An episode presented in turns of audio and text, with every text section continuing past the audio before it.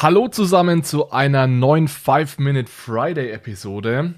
Seit den Konsultationsergebnissen der EZB zum digitalen Euro bin ich oft in Diskussionen verwickelt um anonymes Bezahlen und welche Rolle eine digitale Zentralbankwährung im Speziellen eben der digitale Euro bei Anonymität in Zukunft spielen könnte.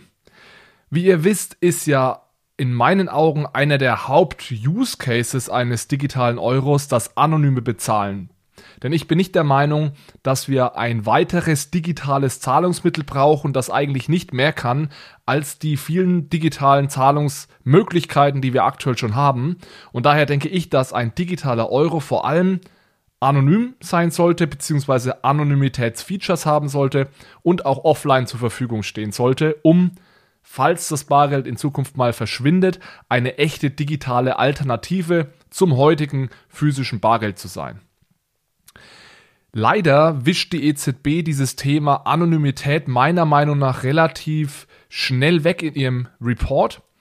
Sie sagt da im Endeffekt, dass heutige Regulierungen Anonymität bei elektronischen Zahlungen nicht erlauben und deswegen kann der digitale Euro auch nicht vollkommen anonym sein. Und daher werden jetzt Diskussionen, äh, daher werden jetzt Dinge diskutiert wie dass man eventuell Privatsphäre gegenüber der EZB hat. Das heißt, die Banken wissen, was man macht, aber nicht die EZB.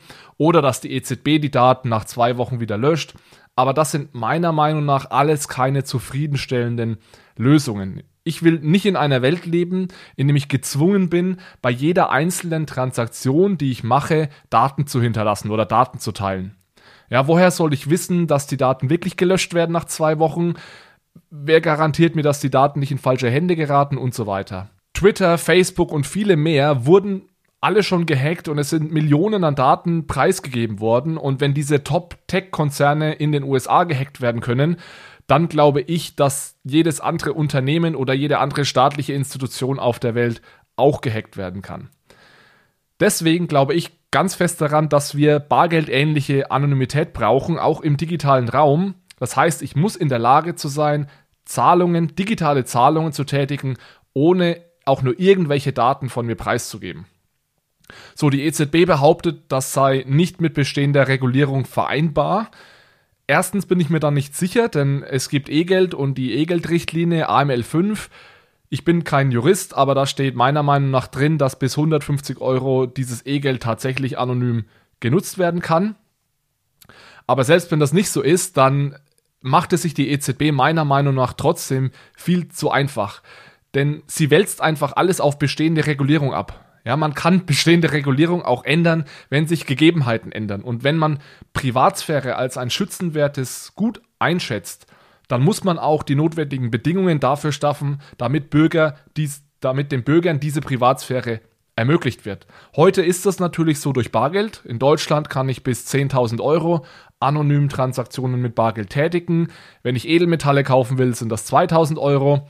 In der Schweiz sind das beispielsweise 15.000 Franken. In Frankreich inter interessanterweise ist die Grenze bei 1000 Euro und da ist es tatsächlich so, dass ich sogar keine Bargeldzahlungen machen darf, die über 1000 Euro liegen.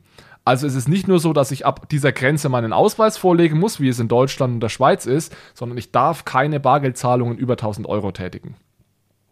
So, was ist jetzt, wenn Bargeld verschwindet? In meinen Augen sollte man jetzt damit beginnen, sich über eine Post-Bargeldregulierung Gedanken zu machen. Vor allem, wenn es um das Thema Anonymität geht. Mit einigen Kollegen der Uni Bayreuth und äh, des Fraunhofers, äh, Fraunhofer Instituts bin ich ja gerade dabei, mal einen konkreten Vorschlag auszuarbeiten, wie man echte, vollständige Anonymität und regulatorische Compliance zusammenbringen kann. Denn unserer Meinung nach ist das nämlich möglich, sowohl komplett anonym zu bezahlen, aber sich trotzdem an die Regeln zu halten.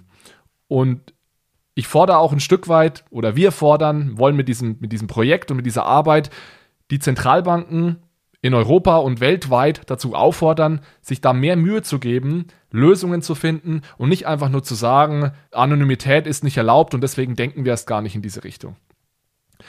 Die Idee hinter dem Vorschlag, den wir machen, ist, dass es bis zu einer gewissen Grenze die Möglichkeit geben soll, komplett anonym zu bezahlen. Das heißt, ich teile keinerlei Daten mit irgendeiner anderen Institution. Und erst ab einem gewissen Grenzwert, der natürlich noch zu definieren ist, müssen dann die Daten offengelegt werden. Heute wird dieser Grenzwert, wie gesagt, bei 150 Euro, was natürlich viel zu niedrig ist, wenn wir das wirklich als Zahlungsmittel nutzen wollen. Vor allem, weil diese 150 Euro meines Wissens auch noch das monatliche Transaktionsvolumen ist, also damit kann ich nicht viel anfangen. Aber es spricht ja nichts dagegen, sich zumindest mal darüber Gedanken zu machen, ob man diese Regulierung nicht anpassen sollte, vor allem vor dem Hintergrund, dass wir eventuell kein physisches Bargeld mehr zur Verfügung haben werden in der Zukunft. Ganz kurz in einer Minute, wie sieht unsere Idee aus? Ich werde dazu meine Co-Autoren, meine Kollegen nochmal hier mit in den Podcast einladen. Wenn wir dann dieses Papier dazu fertig geschrieben haben, dann erklären wir euch das nochmal ganz genau. Die Idee, die wir haben, baut im Endeffekt auf Zcash auf. Das Zcash ist ähm, eine digitale Währung, die komplett anonyme Zahlungen ermöglicht bereits heute. Was Zcash eben nicht ermöglicht, ist es, irgendwelche Grenzwerte einzuführen, beziehungsweise sicherzustellen, dass sich niemand zehn Accounts an, anlegt und dadurch eben äh, Grenzwerte ad absurdum führt. Das heißt, wir nehmen uns dieses Zcash her und damit auch diese Zero Knowledge Proofs und bauen einen sogenannten Privacy Pool.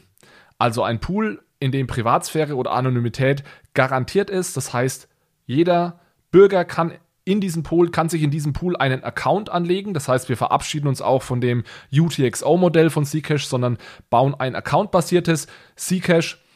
Und wenn ich jetzt in diesem Privatsphäre-Pool eine Zahlung tätige, dann kann ich eben über diese sogenannten Zero Knowledge Proofs beweisen, dass ich mich an gewisse Regeln halte. Das heißt, ich kann beweisen, dass ich unter einem gewissen Grenzwert bin, dass ich mein maximales monatliches Transaktionsvolumen noch nicht überschritten habe und so weiter. Und dieses Konzept der Zero Knowledge Proofs erlaubt es mir eben, diese Beweise zu erbringen, ohne dass ich auch nur irgendwelche Informationen über mich, über die Höhe der Zahlung, über den Zahlungsempfänger über den Zahlungszeitpunkt etc. preisgebe. Und somit hätte ich eben die Möglichkeit, 100% anonym zu agieren und beweise gleichzeitig, dass ich mich an die Regeln halte.